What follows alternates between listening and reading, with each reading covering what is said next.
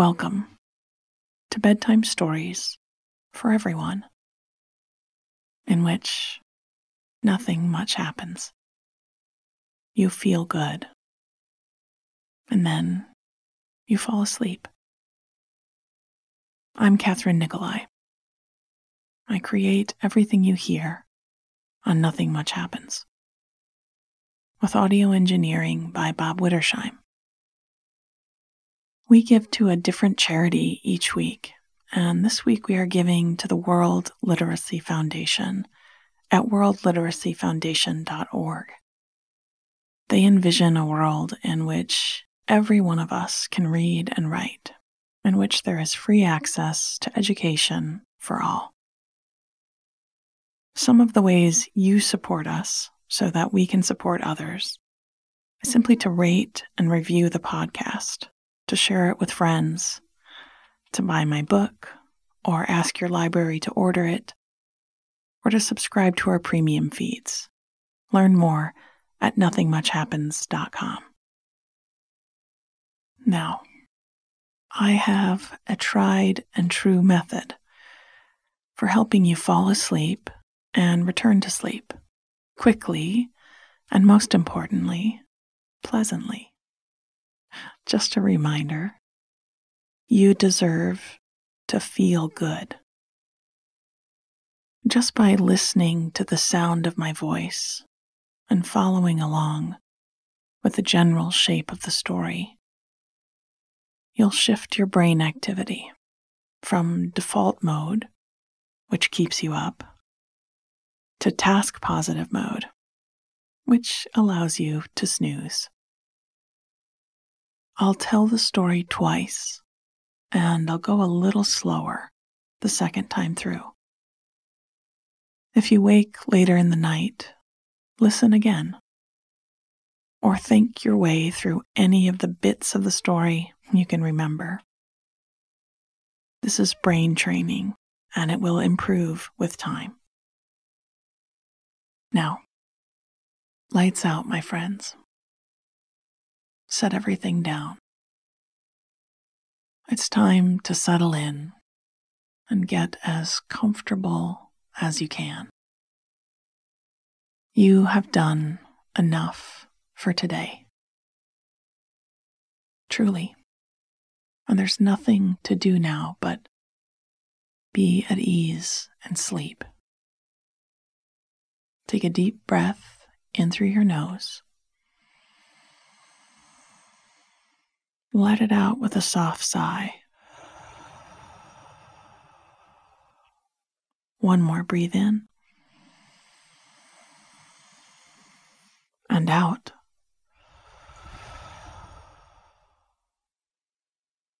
Good. Our story tonight is called The Lilac Grower. And it's a story about a beloved flower that blooms briefly in the spring. It's also about a clothesline strung with a new cord, a serendipitous meeting on a dirt road, and a reminder of how to be a good and gentle neighbor. The Lilac Grower. One day, you're young, driving through the countryside, surreptitiously swiping stems of lilacs from overgrown shrubs on abandoned farms, without a care in the world. And the next day, hmm, you're a bit older. You've bought one of those abandoned farms yourself and you're growing enough lilacs for the whole county.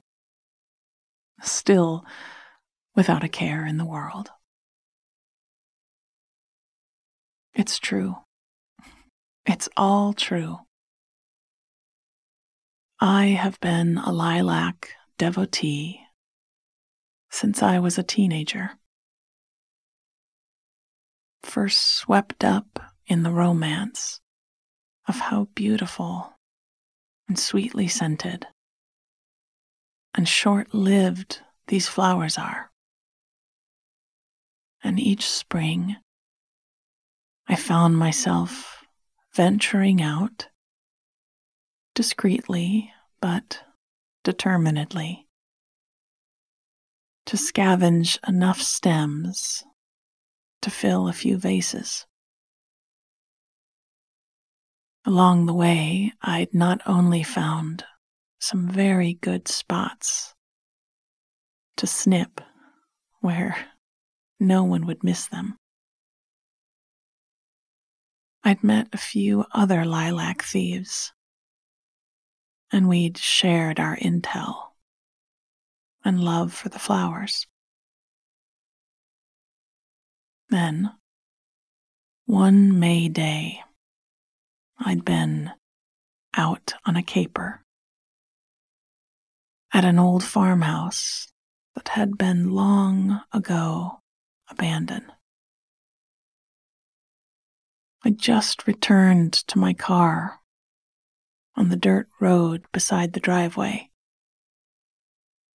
and was about to tuck a full basket of lilacs and my pruning shears into the trunk when another car pulled up beside me. The jig was up. I'd been caught, uh, not red handed, but sort of green thumbed, I thought. A woman with silver hair, bundled up in a scarf, and a sparkle in her eyes, stepped out of her car and crossed her arms over her chest tilting her head to one side in a question. I tucked the basket and the shears childishly behind my back and said, mm, Engine got overheated. We stared at each other for a beat, then both broke out in laughter. She walked over to admire the flowers and lifted a branch of the lilacs to her face and took a deep breath of the scent. There's nothing like them, is there? I agreed, but there wasn't. And we got to talking. It turned out that she had grown up in this old farmhouse. And she invited me to walk through the yard with her.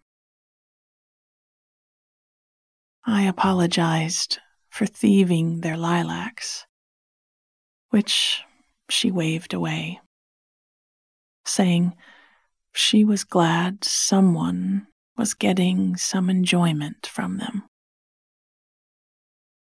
She hadn't seen the old place in decades. And we stopped here and there as she got caught up in memories and told me stories about her family. She pointed to a window high up on one side. That had been her room.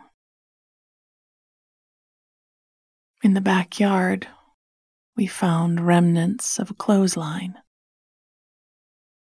The post still standing, but the cotton cord long ago dissolved by rain and weather.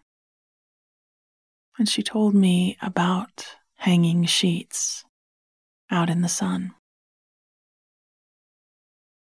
Their vegetable garden while overgrown and no longer fitting within its old borders, had in some places replanted itself. There were tomato plants and a pumpkin vine growing. And we both imagined the deer and squirrels who must feast here each summer. The house had passed to her, but she lived far away now. Had only driven back to see it one more time before arranging for it to be put up for sale. Unless, she said, turning to me, you might know of someone who'd be interested.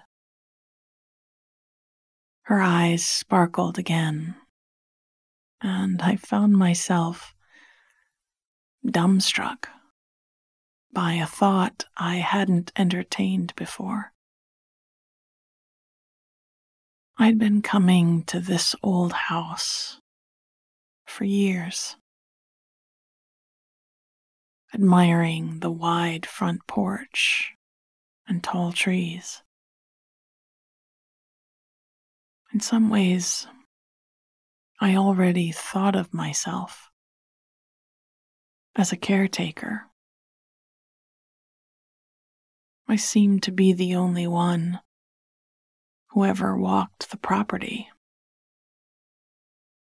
And I'd always harbored a fear that one day it would be sold and torn down. Just then, I didn't know how I would do it. But I was sure I would make this place my home.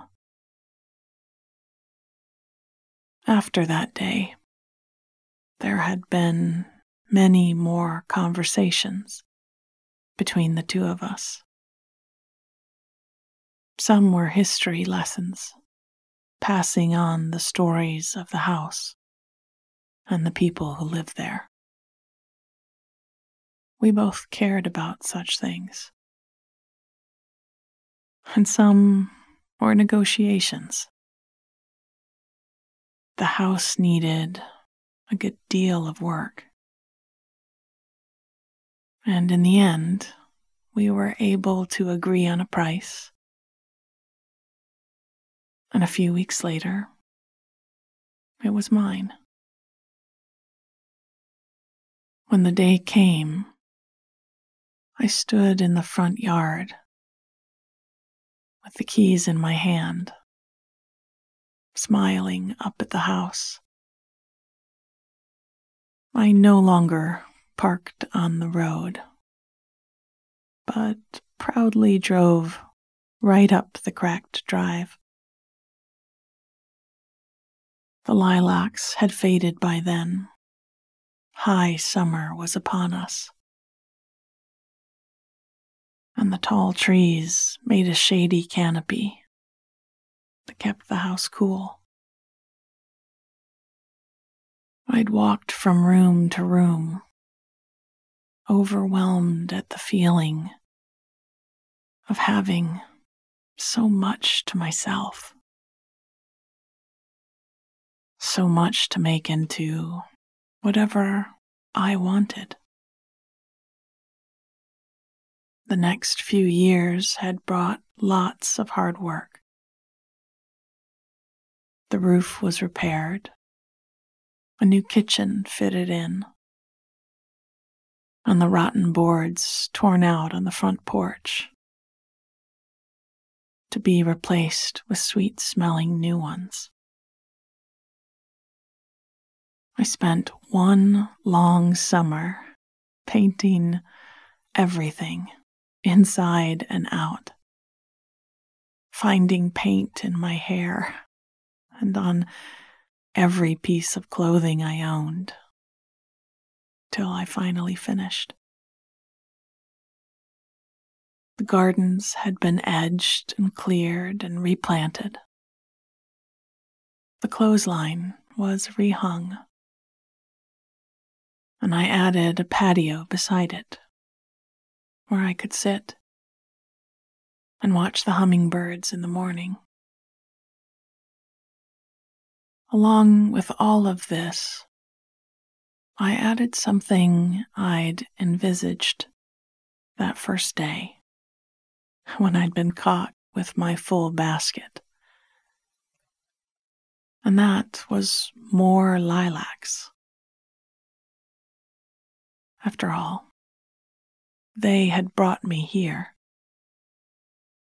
to my home, and I wanted to share them. I planted a long row of lilac trees and bushes, different colors and varieties, all along the road. And within a few years, they had grown to be thick and hardy and to produce a sea of flowers each spring. Along the line of lilacs, a neighbor had helped me build a small stand, like the kind you might buy corn or tomatoes at in the summer. And I stocked it with old baskets and cloth sacks, a few pairs of shears and gardening gloves. Across the front, I'd added a sign that I'd painted by hand, kneeling on an old sheet spread out in the grass. It said, Free lilacs. Gentle trespassers will not be prosecuted. And on the warm days of spring, when the lilacs were blooming, folks came. The word had gotten out. I'd spot a row of cars parked along the street and might step out with a cup of coffee in hand to chat with those who had come to gather some beauty from a place that had once been a secret. The Lilac Grower. One day, you're young, driving through the countryside, surreptitiously swiping stems of lilacs from overgrown shrubs on abandoned farms, without a care in the world. And the next day, Hmm. You're a bit older. You've bought one of those abandoned farms yourself. And you're growing enough lilacs for the whole county. Still, without a care in the world. It's true. It's all true. I have been a lilac devotee since I was a teenager. First swept up into the romance of how beautiful and sweetly scented and short lived these flowers are. And each spring, I found myself venturing out discreetly but determinedly to scavenge enough stems to fill a few vases. Along the way, I'd found not only some very good spots to snip away where no one would miss them. I'd also met other lilac thieves. and we'd shared our intel and love for the flowers. Then, one May Day, I'd been out on a caper at an old farmhouse that had long ago been abandoned. I just returned to my car on the dirt road beside the driveway and was about to tuck a full basket of lilacs and my pruning shears into the trunk when another car pulled up beside me. The jig was up. I'd been caught. Not red handed, but sort of green thumbed, I thought. A woman with silver hair bundled up in a scarf and a sparkle in her eyes stepped out of her car and crossed her arms over her chest, tilting her head to one side in a question. I tucked the basket and shears childishly behind my back and said, Engine got overheated. We stared at each other for a beat, then both broke out in laughter. She walked over to admire the flowers and lifted a branch of the lilacs to her face and took a deep breath of the scent. There's nothing like them, is there? I agreed that there wasn't. And we got to talking. It turned out that she had grown up in this old farmhouse. And she invited me to walk through the yard with her. I apologized for thieving their lilacs, which she waved away saying she was glad someone was getting some enjoyment from them. She hadn't seen the old place in decades. And we stopped here and there as she got caught up in memories and told me stories about her family. She pointed to a window high up on one side. That had been her room. In the yard, we found the remnants of a clothesline. The post still standing, but the cotton cord long ago dissolved by rain and weather and she told me about hanging sheets out in the sun. Their vegetable garden, while overgrown and no longer fitting within its old borders, had, in some places, replanted itself. There were tomato plants on a pumpkin vine growing. And we both imagined the deer and squirrels who must feast here each summer.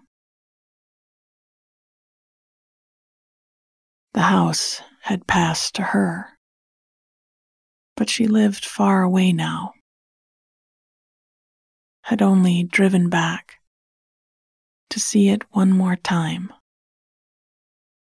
before arranging for it to be put up for sale. Unless, she said, turning to me, you might know of someone who'd be interested? Her eyes sparkled again, and I found myself dumbstruck by a thought I hadn't entertained before. I'd been coming to this old house for years, admiring the wide front porch and tall trees. In some ways, I already thought of myself as its caretaker. I seemed to be the only one who ever walked the property, and I'd always harbored a fear that one day it would be sold and torn down. Just then, I didn't know how I would do it, but I was sure this would be my home. After that day, there had been many more conversations between the two of us. Some were history lessons, passing on the stories of the house and the people who'd lived there. We both cared about such things. And some were negotiations. The house needed a good deal of work. And in the end, we were able to agree on a price. And a few weeks later, it was mine. When the day came, I stood in the front yard with the keys in my hand smiling up at the house. I no longer parked on the road, but proudly drove right up the cracked drive. The lilacs had faded by then. High summer was upon us and the tall trees made a shady canopy that kept the house cool. I'd walked from room to room, overwhelmed at the feeling of having so much to myself, so much to make into whatever I wanted. The next few years had brought lots of hard work. The roof was repaired, a new kitchen fitted in, and the rotten boards torn out from the front porch to be replaced with sweet smelling new ones. I spent one long summer painting everything, inside and out, finding paint in my hair and on every piece of clothing I owned till I'd finally finished. The gardens had been edged and cleared and replanted. The clothesline was rehung, and I added a patio beside it, where I could sit and watch the hummingbirds in the morning. Along with all of this, I added something I'd envisaged that first day when I'd first been caught with my full basket. And that was more lilacs. After all, they had brought me here, to my home, and I wanted to share them. I planted a long row of lilac trees and bushes, different colors and varieties, all along the road. And within a few years, they had grown to be thick and hardy, and to produce a sea of flowers each spring. Along the line of lilacs, a neighbor had helped me build a small stand, like the kind you might buy corn or tomatoes at in the summer. And I stocked it with old baskets and cloth sacks, a few pairs of shears and gardening gloves. Across the front, I'd added a sign that I'd painted by hand. Kneeling on an old sheet spread out in the grass. It said, Free lilacs. Gentle trespassers will not be prosecuted. And on the warm days of spring, when the lilacs were blooming, folks came.